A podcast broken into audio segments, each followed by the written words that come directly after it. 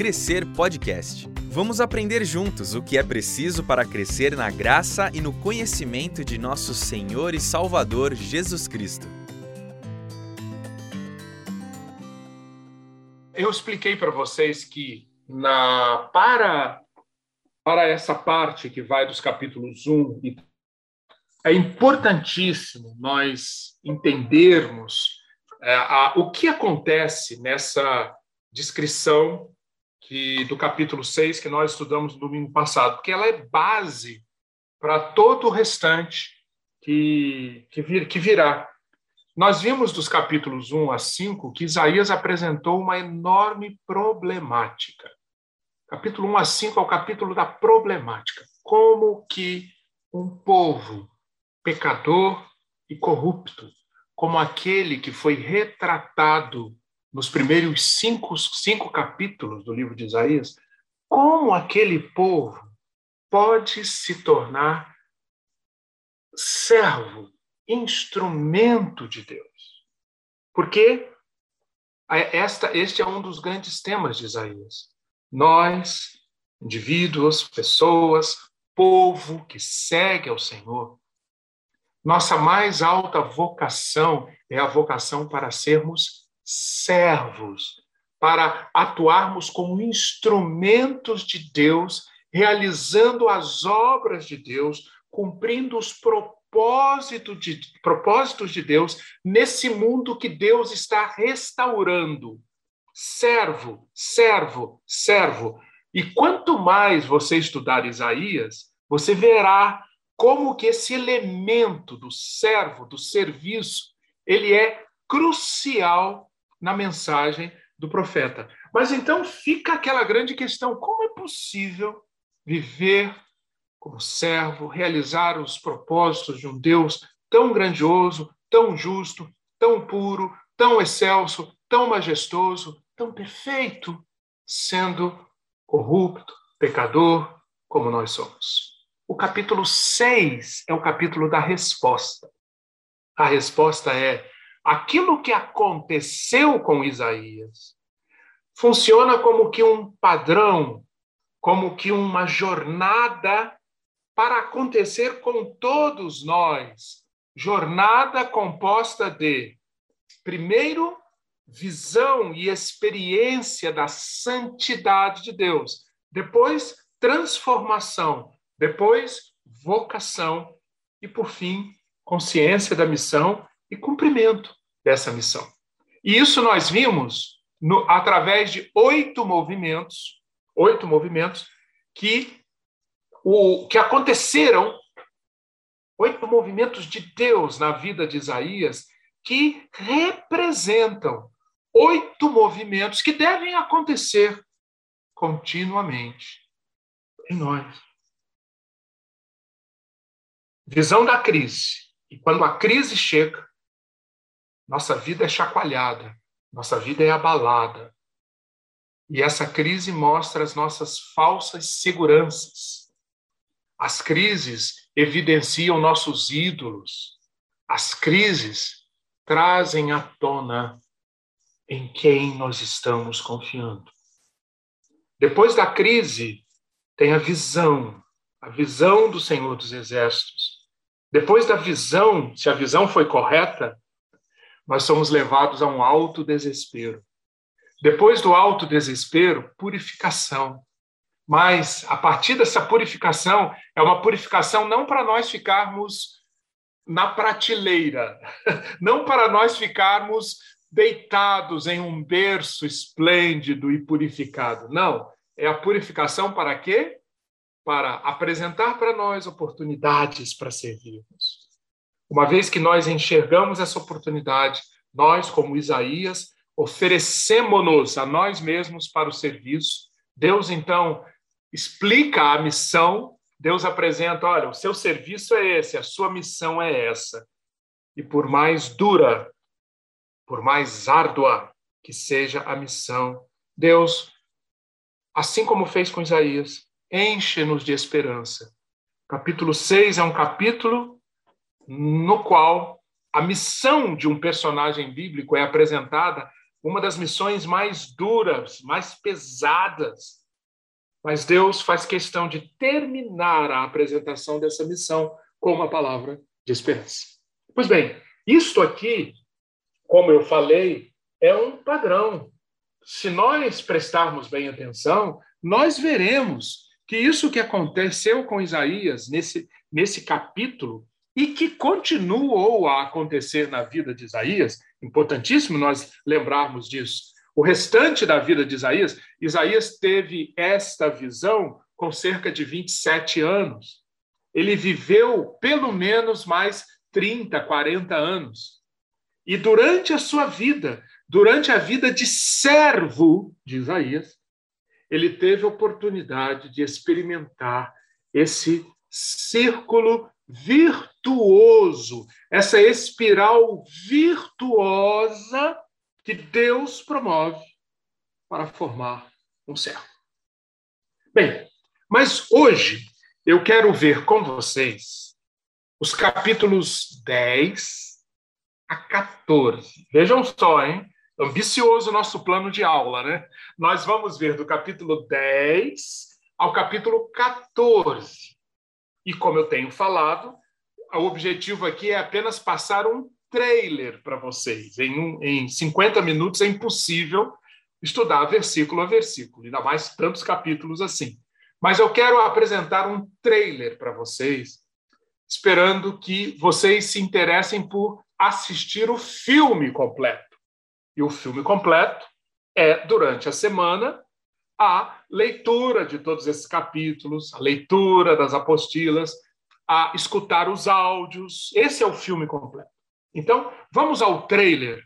O trailer que eu quero mostrar para vocês, ele tem a seguinte ligação com o capítulo 6. A experiência com a santidade do Senhor nunca é um evento solto na nossa vida. A experiência com a santidade do Senhor é um evento, sim. Isaías passou por um evento, por uma experiência muito intensa. Mas o objetivo daquele, daquela experiência e, e, e de todos aqueles movimentos que aconteceram aqui no capítulo 6, o objetivo qual é? É fazer com que Isaías, depois de sair daquele local onde ele viu o Senhor num alto e sublime trono, onde ele enxergou os serafins, onde ele teve a experiência da purificação, onde ele ouviu a missão e a palavra de esperança. O objetivo é, depois disso, depois disso, depois que ele saiu dali, Isaías, como sustentar a santidade no dia a dia? Como sustentar essa experiência tão profunda, tão intensa com Deus no dia a dia? E aqui, então, nesses capítulos 10 a 14, que nós estudaremos, nós encontramos como que isto acontece, ou seja, como que a vida de servo cresce, se enraiza, dá frutos. E a palavra-chave aqui é confiança. Os capítulos que nós estudaremos. Perdão, eu falei, desculpe, gente, eu estou perdido, vocês estão vendo que eu estou perdido no, tempo. Não é 10 a 14, desculpe. 7 a 10. Capítulos 7 a 10. 10 a 14 é domingo que vem, se Deus quiser. Vocês vejam que eu estou meio fora do, do tempo.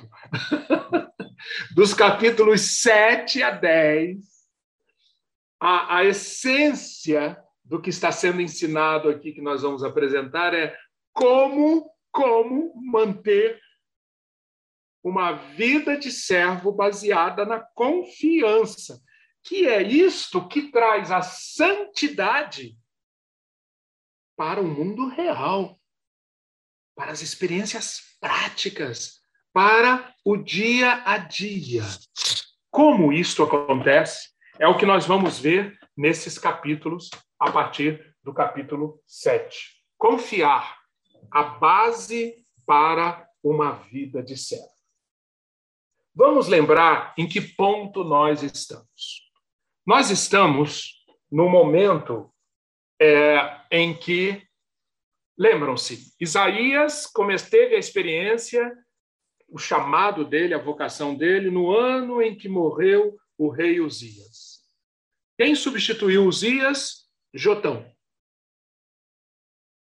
Jotão foi um rei bom, e na sequência veio Acás.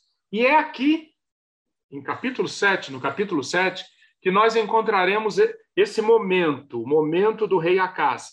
Um momento no qual, como vocês podem ver, estudando Isaías, estudando primeiro de Reis, um momento no qual Jerusalém, o Reino do Sul, vai se desviando, vai se desviando do seu chamado, vai se desviando da sua vocação. E por quê? porque esse povo que foi feito para ser servo, para ser instrumento de Deus, deixa de confiar. Deixa de confiar no Deus da aliança.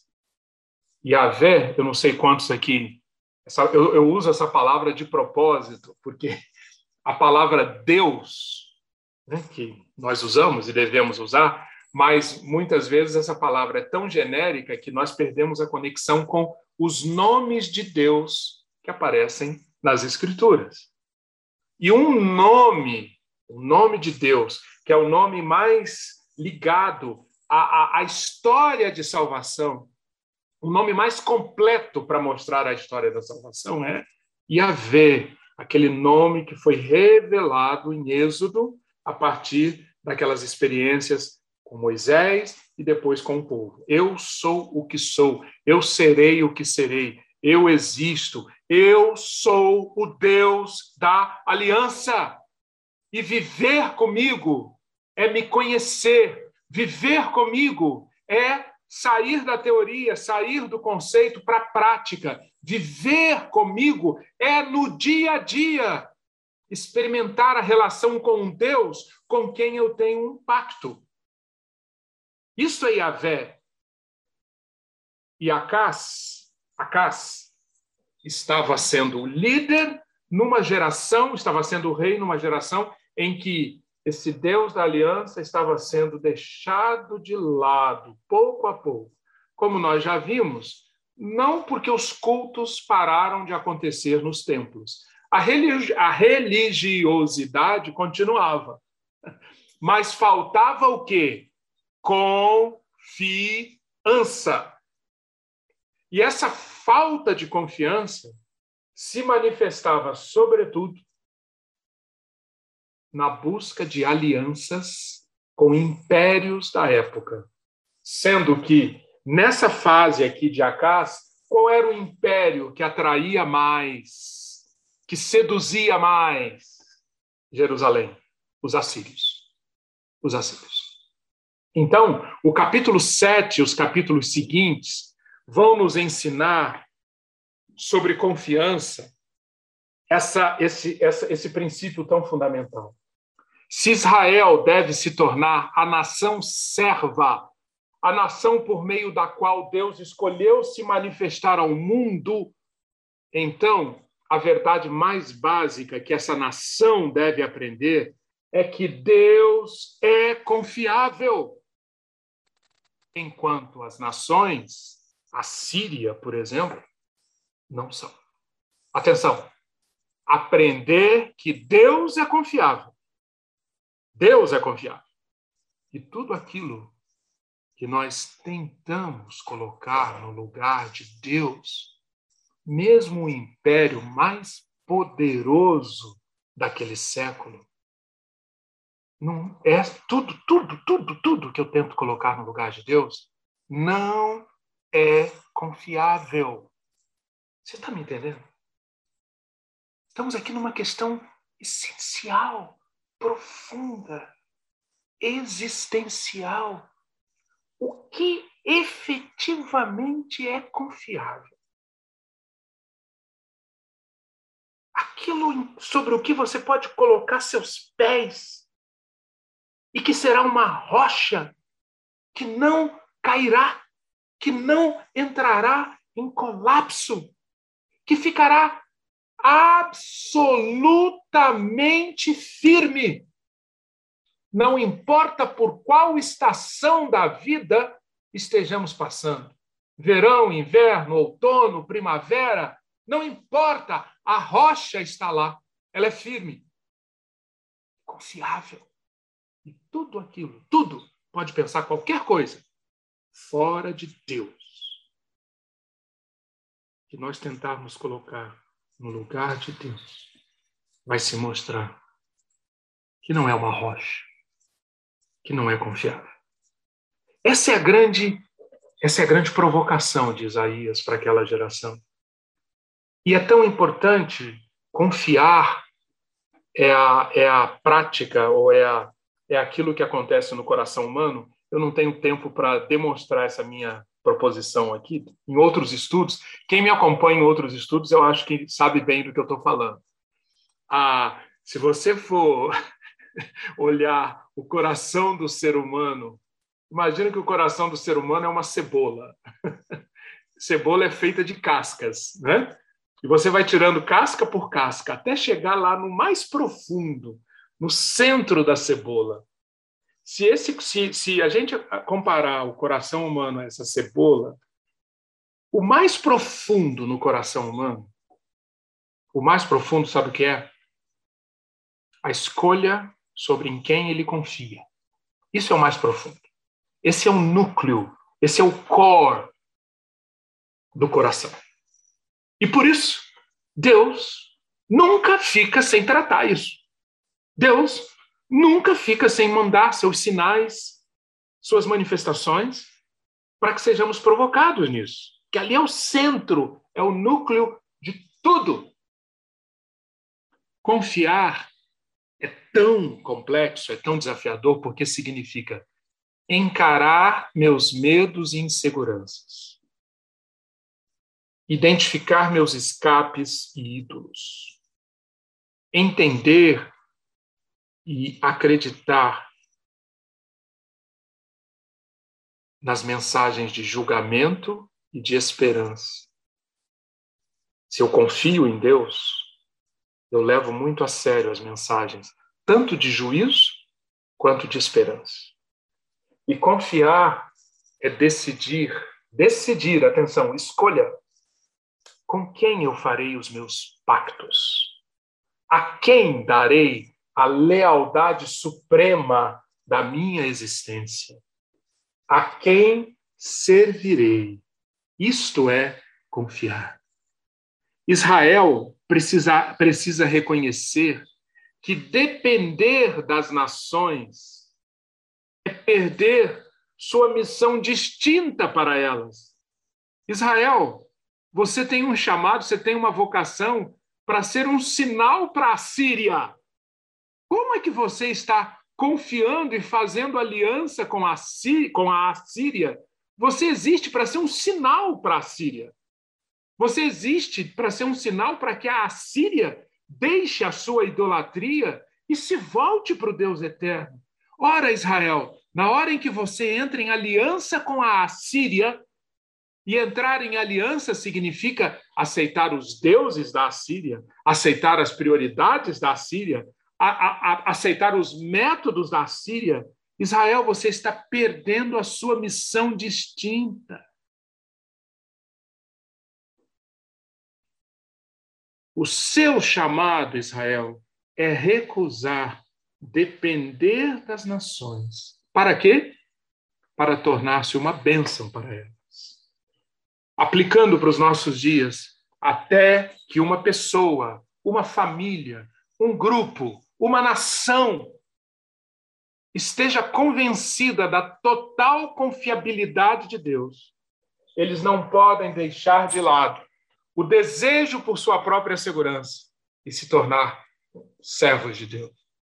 Vamos então entender nesses capítulos como que a confiança de Judá foi, foi colocada à prova. Nesse quadro é um resumo. Nós estamos nós estudamos o capítulo 6, lembras? E vamos ver agora esses quatro capítulos e um resumo do material que está aqui nesses quatro capítulos, material referente àqueles cinco ingredientes da mensagem de Isaías que eu tenho passado para vocês. Ingrediente número um, o alvo. Para que Deus nos criou? Ingrediente número dois, a natureza humana. A, a natureza humana como desviada, como errando o alvo, como indo numa direção contrária ao alvo. Terceiro ingrediente, se isso prosseguir, prosseguir, prosseguir, o final disso é juízo, julgamento. Quarto ingrediente, o caminho de volta. Existe um caminho de volta. Como se volta para o alvo? Quinto ingrediente. Quem volta para o alvo, quem acerta na direção, pode ter certeza de que tem muitas promessas e pode se encher de esperança. Esperança é o quinto ingrediente. E isso acontece aqui, no, no, nesses capítulos que nós estamos estudando, de diversas formas. No capítulo 7, você verá a incredulidade do rei. No capítulo 8, você verá a incredulidade do povo de Israel, de Judá. No capítulo 9, Isaías fala não, não mais de Judá, o reino do sul, mas ele mostra como que a incredulidade do povo de Israel, o reino do norte, Samaria, lá de cima, como que essa incredulidade foi foi a grande causa do juízo que veio sobre Israel. Ah, o juízo vem através de palavras no capítulo 7, de ameaças sobre para a Síria e para Israel. No capítulo 8, sobre a Assíria. E nos capítulos 9 e 10, nós vemos o juízo de Deus, a mão de Deus destruindo o reino de Israel através dos assírios. Nos, no, quando nós falamos de esperança, vejam só, é, esperança, como nós temos falado, o julgamento nunca é a última palavra. Todos os capítulos nós temos mensagens de esperança. No capítulo 7, uns poucos voltarão, o sinal de Emanuel. No capítulo 8, vale a pena esperar porque Deus está conosco. No capítulo 9, a maravilhosa descrição do príncipe da paz. E essa parte de Isaías, ela é muito, muito interessante, porque essas mensagens que Deus traz para o povo através do seu profeta, essas mensagens, elas são acompanhadas de crianças. Esse, é, é, essa, esse estudo aqui ficaria maravilhoso no dia das crianças, ou talvez no dia das mães, no dia dos pais, porque é uma forma lindíssima escolhida por Deus para revelar mensagens tão profundas, mensagens do céu, mensagens da eternidade, escolhendo crianças para isso. Esses capítulos estão repletos de crianças que nós veremos. No capítulo 8, versículo 18, Isaías diz: Eis-me aqui com os filhos que o Senhor me deu, como sinais e maravilhas em Israel, da parte do Senhor dos exércitos, que habita no Monte Sião. Quatro crianças aparecem aqui para apresentarem a mensagem de Deus para aquela geração. Primeira criança, Shear Jazub. Segunda criança, Emanuel. Terceira criança, Maer Shalal Hasbaz. Quarta criança, essa não tem nome, essa tem um título. no capítulo 9, é uma criança real, é um rei na forma de uma criança. É o príncipe da paz. Apresentado como uma criança que torna-se o príncipe da paz. Quatro crianças. Duas delas, Shear Jazub, Maer Shalal Hasbaz, são filhos, filhos de Isaías. Mas além dos filhos de Isaías, Deus usa também outras crianças para apresentar a sua linda mensagem. E a mensagem qual é? Vamos repetir aqui: confiar. Deus usa crianças para trazer seus sinais, para chamar o povo, para quê? Para a realidade de que é confiando que, uma, que a vida do céu se edifica. E nós veremos, como eu já mencionei, essa mensagem através dessas quatro crianças, é, empregando os cinco elementos da mensagem de Isaías: o alvo, a natureza humana, o juízo, o caminho de volta e a mensagem de esperança. Então vamos lá, apertem os cintos, porque temos pouco tempo. Vamos lá.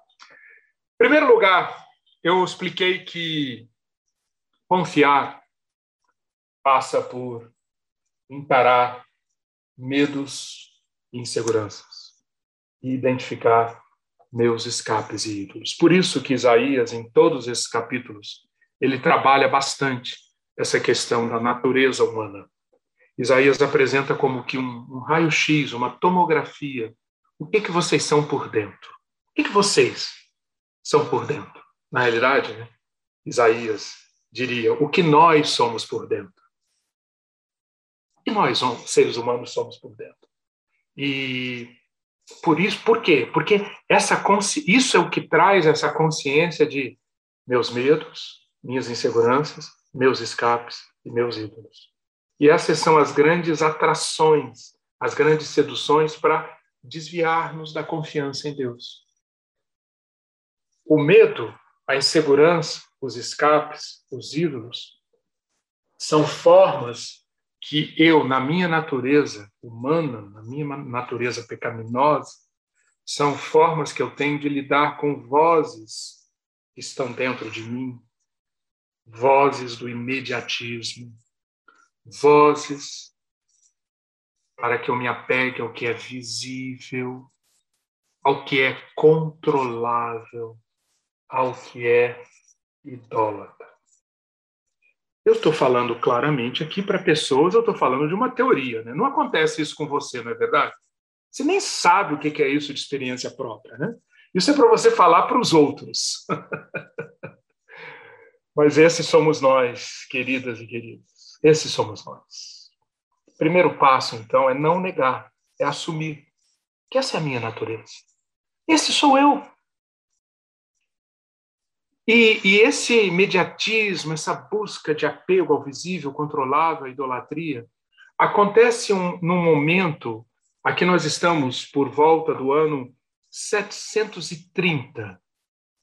Como eu expliquei para vocês já, viram, nós estamos aqui no tempo de Acás, correto? Acás, estão vendo? E qual é o império dominante? A Síria.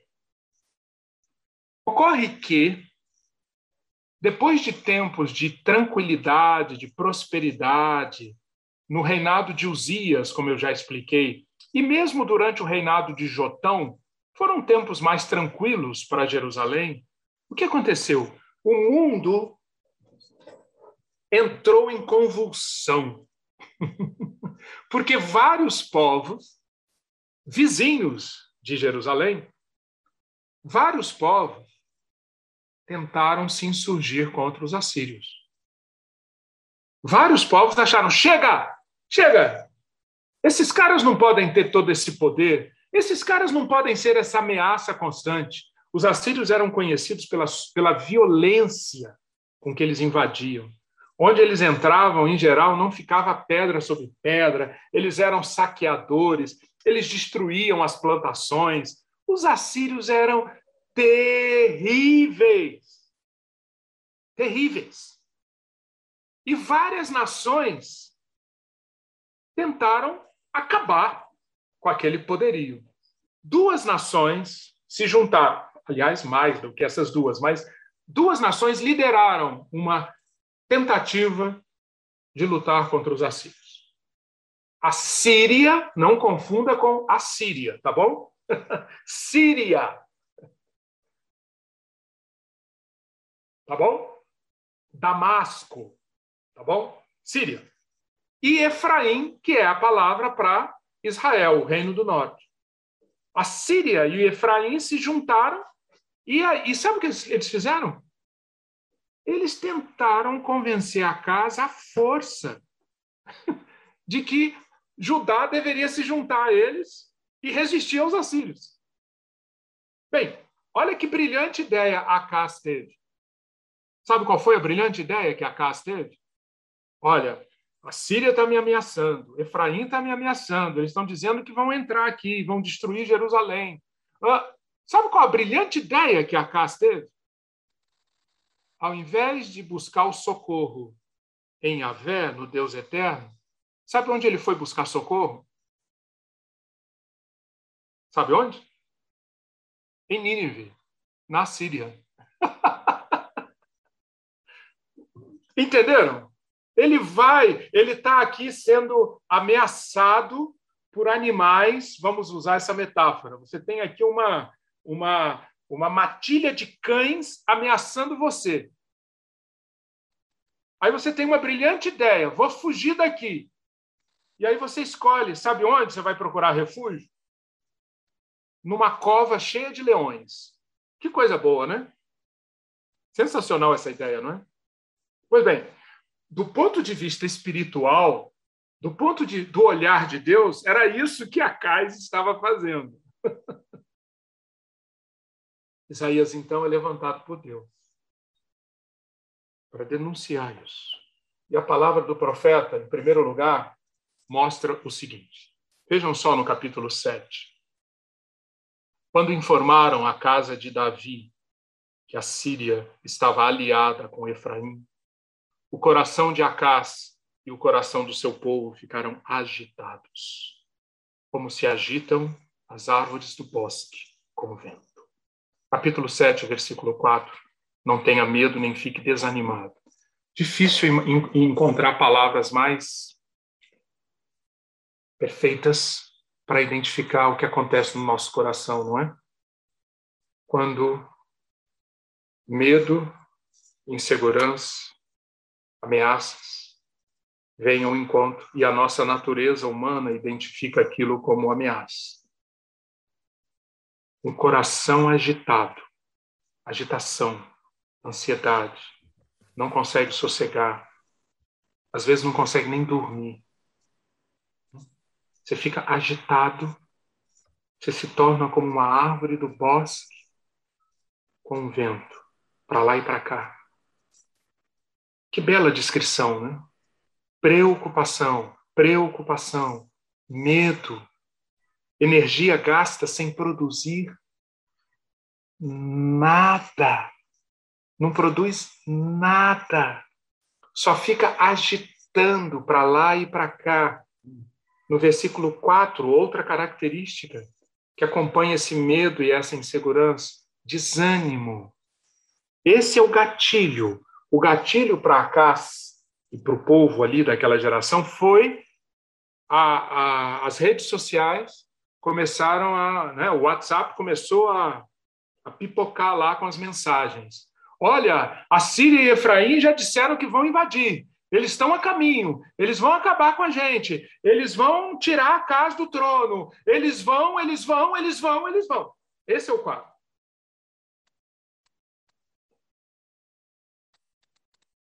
Porque nós temos um sistema de percepção e avaliação que funciona o tempo todo detectando ameaça. Traçamos cenários, atenção, e cenários nós que traçamos, tá? É a nossa imaginação, é a nossa mente, são os nossos traumas, são as nossas experiências. É isso que nós usamos para projetar o futuro. Isso são os cenários. Da, sai da nossa cabeça sai do nosso coração.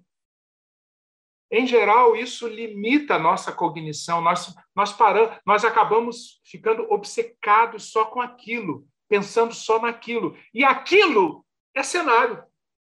E aquilo é a ameaça estimada por nós mesmos. E vamos gastando nossa energia procurando defesas ao nosso alcance. Pois bem, Deus chama Isaías e ordena que ele vá ao encontro de Acás.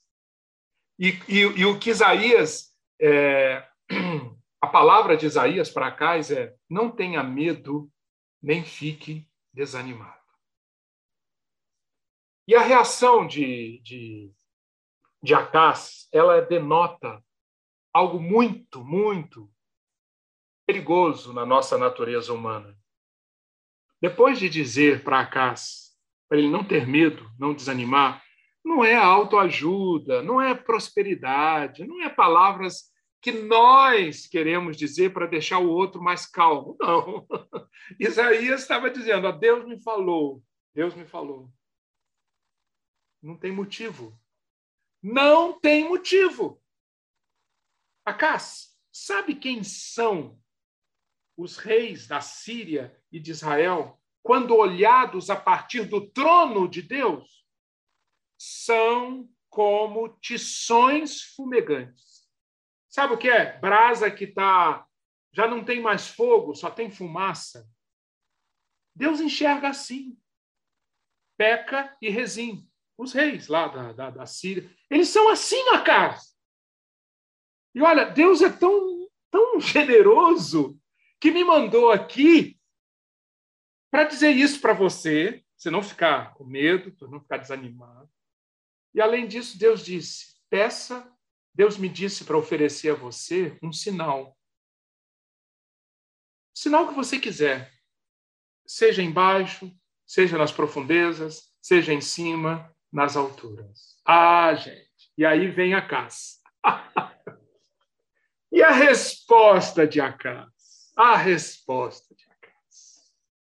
Não dá para imaginar a cara de Acas falando isso para Isaías, não dá? não pedirei, nem tentarei o Senhor. Felizmente, nós temos o contexto, porque olhando aqui uma frase como essa, nós podemos, poxa, que fé, não é? Mas não é nada disso. Não é nada disso. Se nós olharmos o contexto aqui no capítulo 7, nos capítulos seguintes, se formos a primeira reis, sabe o que está acontecendo aqui? Uma incredulidade dissimulada. Por quê? Porque nós sabemos que Acas já tinha movido os pauzinhos, já tinha enviado mensageiros para quê? Para buscar aliança com Nínive. Ora, um, uma pessoa que está nesse estado, que já colocou o pé, está com o pé numa canoa, mas coloca o pé na outra também. É esse o caso aqui. Entendeu? Uma pessoa assim dá uma resposta como essa. Rejeitou a oferta que Deus fez. Oferta que Deus fez para quê? Porque Deus conhecia aquela situação e porque Deus sabia que para Acás e para o povo, um sinal seria um elemento fundamental para quê? para confiança. Sinal para confiança. Depois nós falamos mais sobre isso. Né? Não, obviamente, não temos um Deus que quer nos deixar viciados em sinais. Não é disso que se trata. Não é isso. Mas sim, Deus sabe, Deus conhece a nossa estrutura, Deus conhecia a estrutura de Acás. E Deus sabia que para ele, naquele momento, seria muito importante enxergar um sinal para ver que aquilo que estava sendo falado através do profeta era um terreno firme para ele colocar os pés. Mas o incrédulo Acás disfarça, dizendo: Não, eu não pedirei nem tentarei o Senhor. Ao invés de dizer, por que, que ele é dissimulado? Ao invés de dizer, não, eu já estou procurando outra aliança para ficar firme, ele dá uma de santarrão, né? Não vou pedir nem tentarei o Senhor. A casa estava tomando providências para uma aliança com a Síria. Esta decisão de apelar para a Síria teve implicações espirituais, bem como políticas, pois a ajuda da Síria só poderia ser obtida por meio de um convênio, de uma aliança com ela. Tal aliança envolveria o reconhecimento dos deuses assírios e a admissão do senhorio da Assíria. Notem como isso aqui é tão grave. Israel, servo. Servo de quem? Servo do santo de Israel. Servo de Adonai. Servo de Yahvé. Servo de Senhor dos exércitos. Deus sabia que nesse momento, esses movimentos que a casa estavam fazendo, no final das contas, iriam levar a, uma, a um reconhecimento do senhorio da Síria.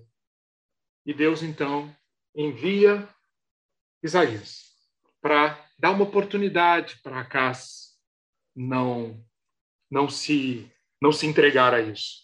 E é interessante que eu não estou lendo o texto todo, nós não temos tempo, né?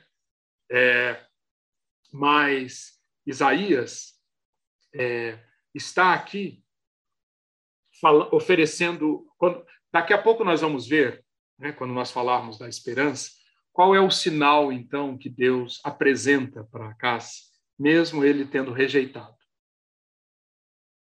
Não perca isso. O diálogo continua e tem partes interessantíssimas de como Deus trata aquela incredulidade dissimulada.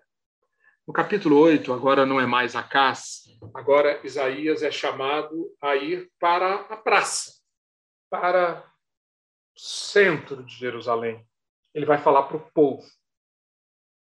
E o que o profeta diz aqui no capítulo 8, 5 e 6 é tremendo.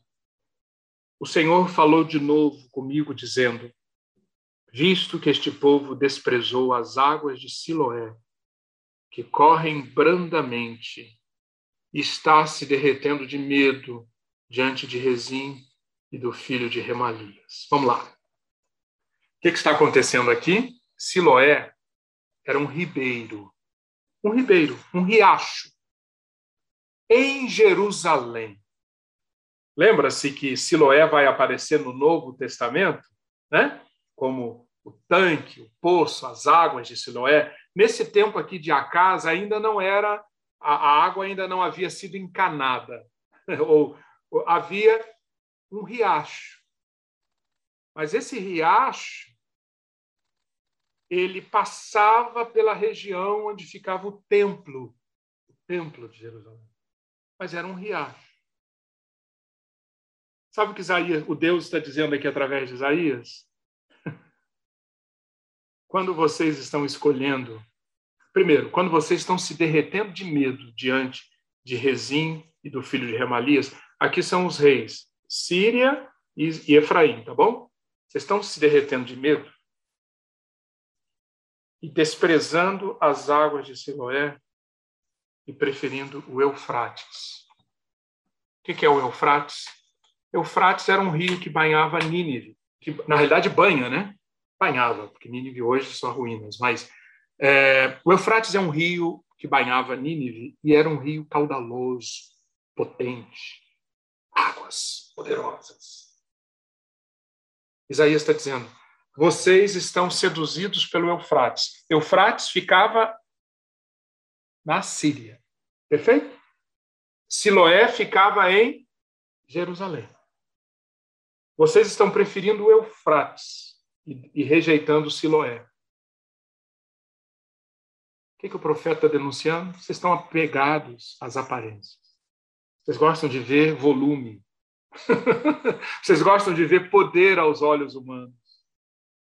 E deixam de reconhecer que Siloé não deve ser desprezado, porque Siloé é parte do complexo escolhido por Deus como lugar da sua habitação, o lugar da santidade de Deus. Siloé é parte do lugar amado por Deus. Siloé é parte da Sião querida e amada por Deus. Em outras palavras, vocês estão desprezando o que Deus preparou e indo atrás daquilo que o braço humano pode entregar, Eufrates, baseando-se puramente nas aparências. Entenderam? Essa é outra manifestação da nossa natureza humana que não confia. Terceira manifestação, ainda no capítulo 8, versículo 12. Nós temos uma facilidade grande, nossa zona de conforto, de segurança, está quando nós identificamos que tem muita gente pensando como nós. Não chamem conspiração a tudo que este povo chama conspiração. Não temam aquilo que este povo teme. De novo, qual é a questão aqui? Medo, insegurança, a partir das ameaças detectadas por nós e dos cenários que nossa mente construiu. Diante disso, um dos recursos mais fortes da natureza humana é onde está a maioria? Onde está a maioria? Onde eu encontro minha tribo? Onde eu encontro aqueles que pensam como eu, que lutam como eu, que priorizam o que eu priorizo, que têm os inimigos que eu considero como inimigos? Onde está isso? Onde está isso? É para lá que eu vou. Ah, Isaías nos mostra para o povo que muitas vezes, muitas vezes, nós vamos ter que escolher é, realmente a estrada estreita, o caminho que um só pode passar. Não chamem conspiração a tudo que este povo chama conspiração. Buscar estar com a maioria, a conformidade ao modo de pensar do mundo é uma das máscaras da incredulidade. Quarta, quando chega no final do capítulo 19, perdão, capítulo 8, Isaías diz: Quando disserem a vocês, consultem os médios, os médiums e os adivinhos que sussurram e murmuram, tentar ganhar controle através do ocultismo.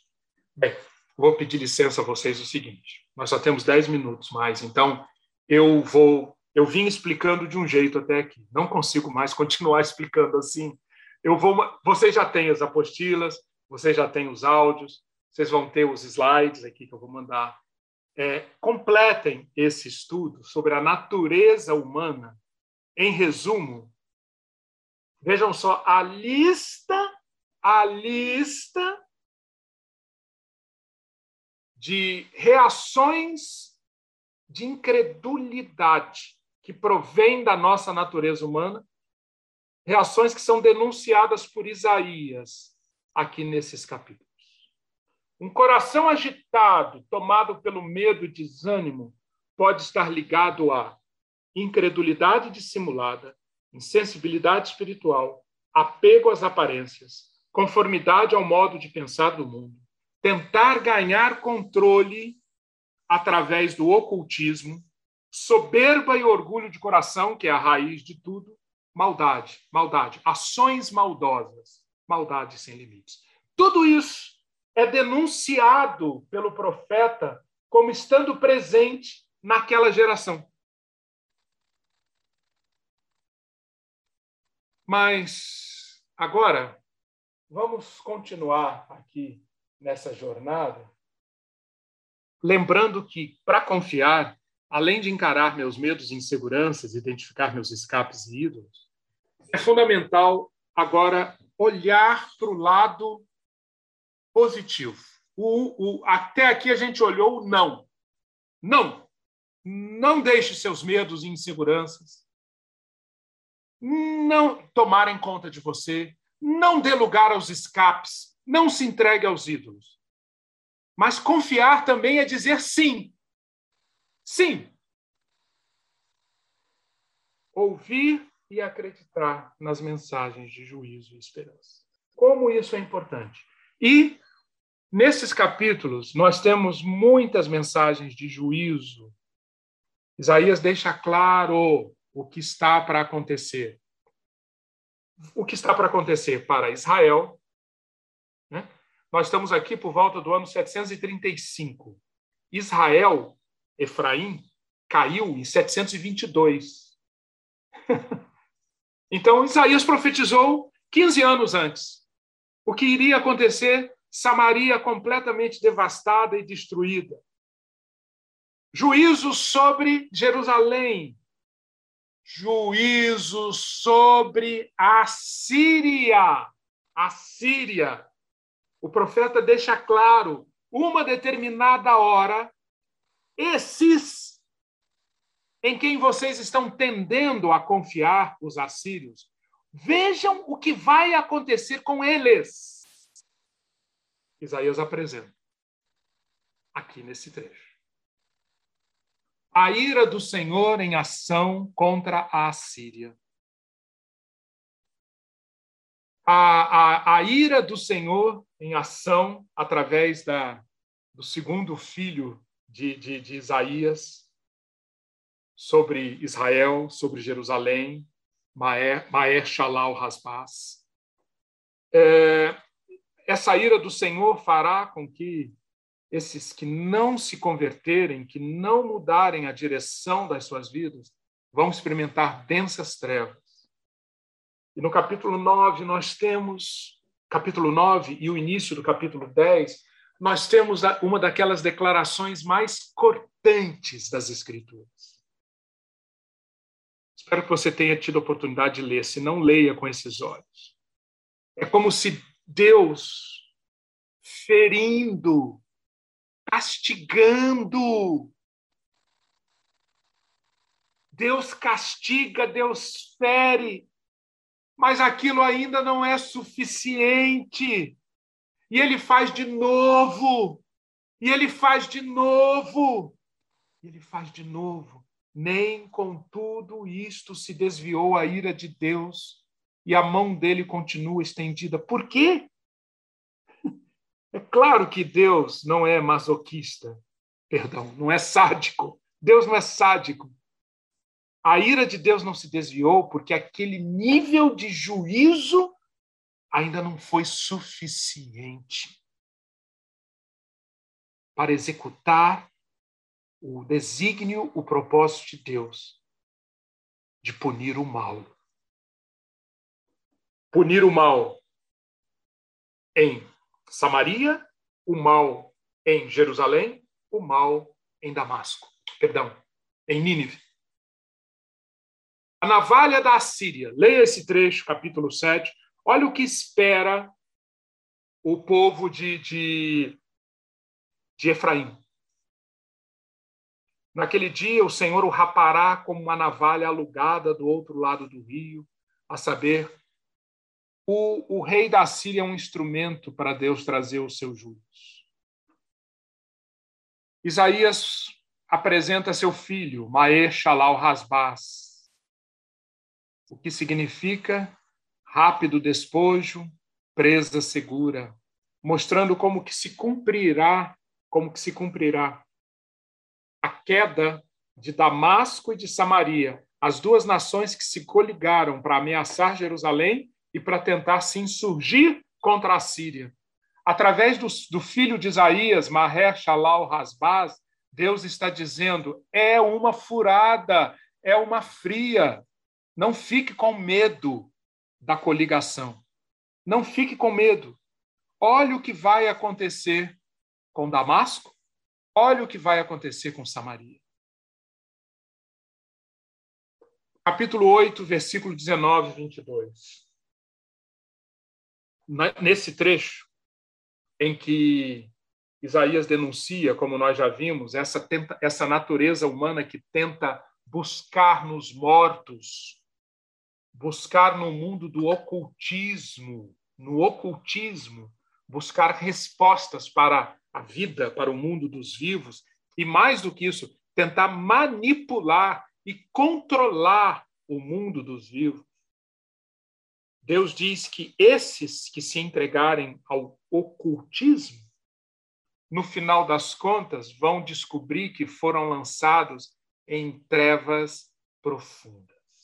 Olharão para a terra e eis aí angústia, escuridão e sombras de ansiedade e serão lançados em densas trevas. Deus continua a agir, Deus continua a agir, e eu vou pular aqui. Porque agora Isaías nos mostra que esse esse juízo não é a última palavra, mas ele nos mostra uma palavra de esperança para abastecer o tanque de esperança. Como eu já falei, nós precisamos desse tanque de esperança abastecido para sobrevivermos espiritual e psicológica e até fisicamente. Quais são as palavras de esperança que nós encontramos aqui? Lembram-se que no capítulo 6, no finalzinho do capítulo 6, o profeta disse que a santa semente permanecerá? Lembram? Podem derrubar todas as árvores, e as árvores podem perder seus galhos, seus troncos, não ter mais folha, mas Deus garante que uma santa semente, mesmo na forma de um toco, permanecerá. Isso foi extremamente importante naquela geração e hoje também para nós. Naquela geração, por quê? Porque era uma geração que estava prestes a ver juízo, juízo, juízo, juízo. Eles precisavam muito dessa palavra de esperança. A semente santa não desaparecerá. Quando chegamos no capítulo 7, versículo 1 a 2, quando Deus, quando o profeta vai ao encontro de Acás, ele, ele vai levando o seu filho, Shear Jazub. E antes de começar o diálogo com Acás, a presença de Shear Jazub ali, por si só, já era um sinal para Acás. Por quê? Porque Shear Jazub significa um resto voltará.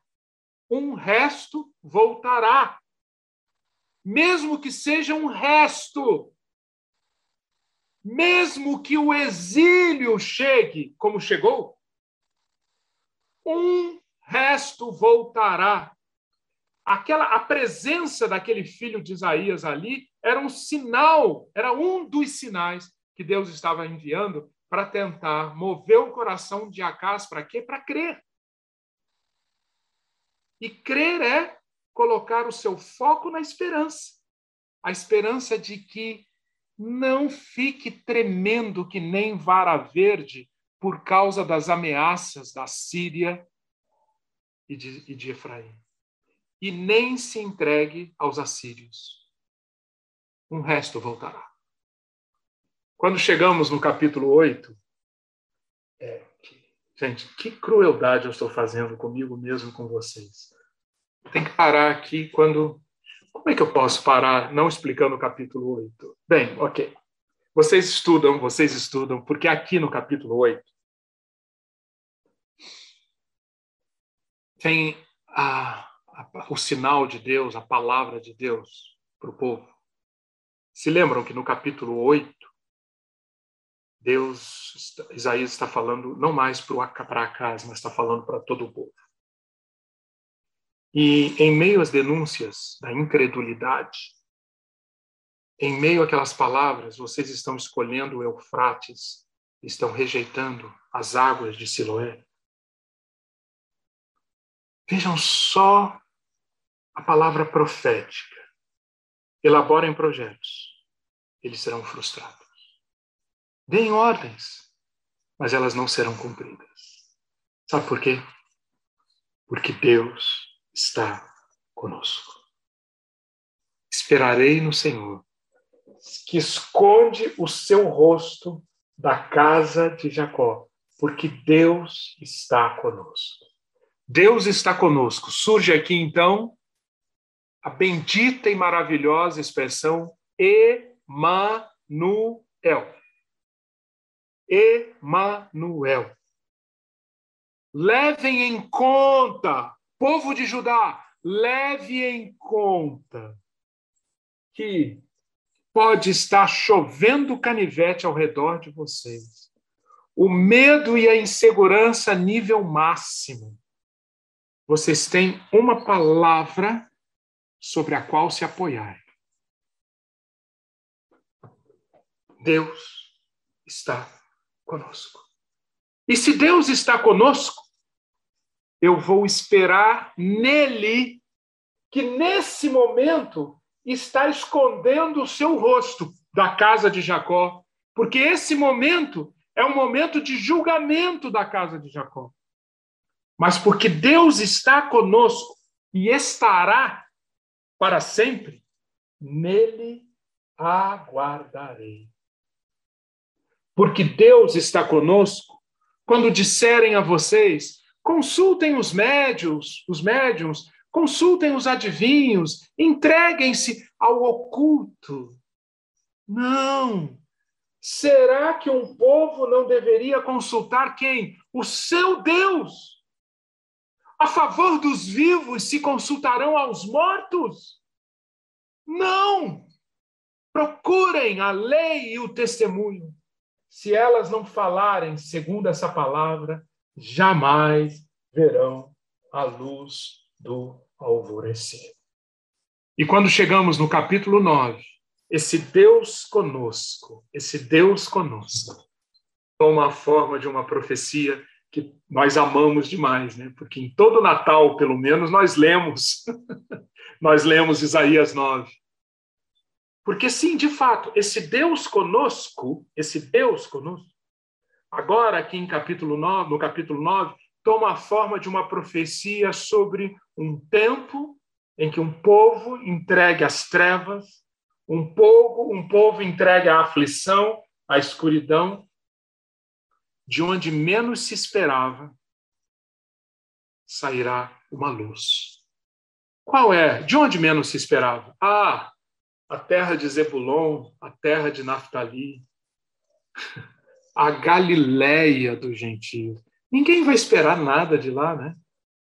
Mas Isaías, 600 anos antes do nascimento de Cristo, diz: esse povo que andava em trevas verá uma grande luz. E aqueles que estavam na região da sombra da morte, resplandeceu-lhes a luz. Porque um menino nos nasceu, um filho se nos deu. E o governo, esperem, esperem, o governo está sobre os seus ombros. E ele terá um nome impossível de ser alcançado por qualquer nome humano. O nome dele é Maravilhoso Conselheiro. O nome dele é Deus Forte. O nome dele é Pai da Eternidade. O nome dele é Príncipe da Paz. Ele, ele vai efetivamente colocar tudo em ordem e vai garantir uma paz sem fim sobre o trono de Davi e sobre o seu reino, para o estabelecer e para o firmar com juízo e com justiça, agora e para sempre. Assinado, assinado, quem assinou embaixo? O Senhor dos Exércitos, aquele que Isaías viu no capítulo 6. O Santo de Israel, o zelo do Senhor dos Exércitos fará isso. Então, gente, natureza humana, cuidado com as máscaras da incredulidade. Juízo, olhos bem abertos, porque o juízo vem Veio, vem e virá e precisa vir. Juízo não tem a última palavra. Aprendamos a esperar. A santa semente vai permanecer. Um resto voltará.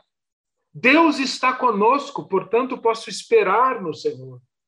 Um menino nos nasceu e ele é o príncipe da paz. E para terminar, lembram-se, esperança é o quê? é aquilo em que nós nos fixamos. E o que, que nos permite no dia a dia mantermos-nos fixos no que nós esperamos? Qual é o nome disso na Bíblia?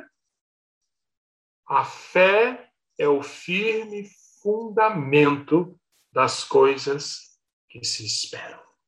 O fundamento que no dia a dia mantém-nos firmados e, e na direção para a qual nossa esperança aponta, isto é a confiança. E aí, para terminar mesmo, desculpem, para terminar mesmo, eu comecei falando que o estudo de hoje é sobre confiança. Né? Então, a confiança, concluindo, é a partir do ponto em que eu encarei meus medos e inseguranças, identifiquei meus escapes e ídolos, Eu ouvi e acreditei nas mensagens de juízo e esperança. A confiança é o quê?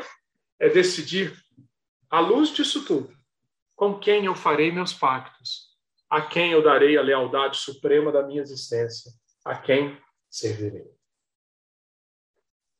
Essa, essa, esse conceito de esperança aparece no que Isaías falou para Acás. Peça ao Senhor, seu Deus, um sinal, quer seja embaixo nas profundezas ou em cima nas alturas. Isaías 8,18: Eis-me aqui com os filhos que o Senhor me deu, como sinais e maravilhas em Israel, da parte do Senhor dos exércitos, que habita no Monte Sião. O que, que nós aprendemos aqui? Que podemos contar no nosso caminho de confiança, que em essência, confiança é esse caminho de volta, que eu estou falando desde a primeira aula, lembra-se? Confiança é esse caminho de volta. O que esse texto de Isaías nos faz lembrar é que Deus vai providenciar todos, atenção, todos os recursos para nós confiarmos. E quando nós ouvimos aqui de sinais e até maravilhas, é claro que no dia a dia, no dia a dia, Deus está querendo que nós vejamos esses sinais e maravilhas nas coisas comuns. Isso significa que ele não vai fazer coisas extraordinárias, fora do comum? Não, ele vai fazer. Na realidade, ele pode fazer. Mas ai de nós, ai de nós, se ficarmos definindo, aliás, como Acas quis definir para Deus, o que ele precisa, ou qual linguagem. Acas tentou fazer isso com Deus. E nós podemos tentar fazer a mesma coisa, só que com um sinal trocado. Ah, um sinal e maravilha para mim é uma cura. Um sinal e maravilha para mim é eu ganhar uma bolada de dinheiro. Um sinal e maravilha para mim, enfim, é algo extraordinário. Cresça, cresça. O todo das Escrituras nos mostra o quê? Como esses versículos nos, nos apresentam. Deus é o primeiro interessado em sustentar sua confiança. E ele providenciará todos os meios que você necessitar para que a sua confiança seja sustentada. Mas ai de nós, se nós tentarmos dizer para Deus quais são esses sinais, quais são essas maravilhas e como que eu vou confiar. Não é isso. Nós estamos cercados de sinais e maravilhas de Deus. Se você não quiser ver outro livro, vá ao livro de Salmos. Se depois de, de praticar os cânticos dos Salmos, você não tiver os seus olhos abertos para os sinais e maravilhas de Deus, os céus declaram a glória de Deus, o firmamento anuncia a obra das suas mãos, um dia faz declaração a outro dia, uma noite revela sabedoria a outra noite, por aí vai, por aí vai, por aí vai. Os sinais que Deus está colocando na, ao nosso redor para manter-nos no caminho da confiança. Assim como Deus providenciou quatro crianças, quatro crianças, Deus providencia coisas pequenas, modestas, comuns. E pode providenciar também as coisas extraordinárias. Mas o importante é que temos um Deus que está empenhado em manter, em sustentar a nossa confiança no caminho de volta. Porque o importante é com quem estou fazendo pactos. A quem estou entregando minha lealdade suprema? A quem preciso servir. E você vai ver que é, o que o que Isaías diz a Acás, ele, ele diz para Acás, diante do medo, diante da insegurança, diante da agitação, tome precauções, fique calmo e não tenha medo. Eu acho fantástico isso, não é não? Tome precauções, ou seja, Deus está dizendo através de Isaías, de Isaías Acás, faça as coisas que precisam ser feitas. construa as trincheiras, leve água para dentro da cidade, porque vai ter, pode ter um cerco, né? É, reforce o exército, tome as precauções, tome as precauções. Mas a casa, fique calmo, não tenha medo, nem fique desanimado. Deus sabe o que os seus inimigos estão dizendo lá no, no, no, nos planos deles. Deus, antes que o filho de Remalias e, e o rei da Síria façam os seus planos, Deus sabe quais são esses planos, Acas. Eles sabem, e Deus sabe que eles estão dizendo: vamos atacar, vamos amedrontar o reino de Judá, vamos conquistá-lo para nós e fazer reinar no meio dele o filho de Tabeal. Mas Deus diz: essa invasão não acontecerá, jamais ocorrerá, pois a Síria não é mais forte que a sua capital Damasco, e Damasco não é mais forte que o seu rei Rezim. E aí Isaías diz para Acas: tudo que já está na sala de controle, tudo que está para acontecer, com aquilo que provoca tanto medo, tanto desânimo. Acais, tome precauções, fique calmo, não tenha medo. Deus está conosco. Ele é o Senhor dos exércitos que habita no, povo, no Monte Sião. Não ande pelo caminho desse povo. Escolha quem você considera como o santo e o temível em sua vida. Essas são, essas são as etapas da jornada da confiança.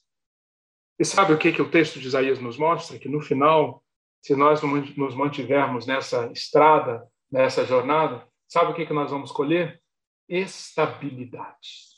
Enquanto o coração de Acas e o coração do seu povo ficaram agitados como se agitam as árvores do bosque com vento, nós vamos experimentar Isaías 26, 3 e 4 na prática. Do Senhor conservarás em perfeita paz aquele cujo propósito é firme porque ele, ele, atenção, ele confia em ti. Por isso, vamos dizer uns para os outros, mais uma vez nessa manhã: confiem sempre no Senhor. Por quê? Porque o Senhor Deus é a rocha eterna.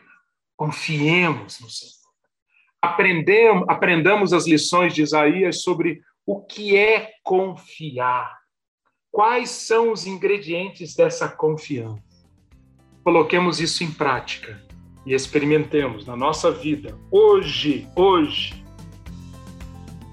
aquilo que Deus revelou e ensinou através desses capítulos.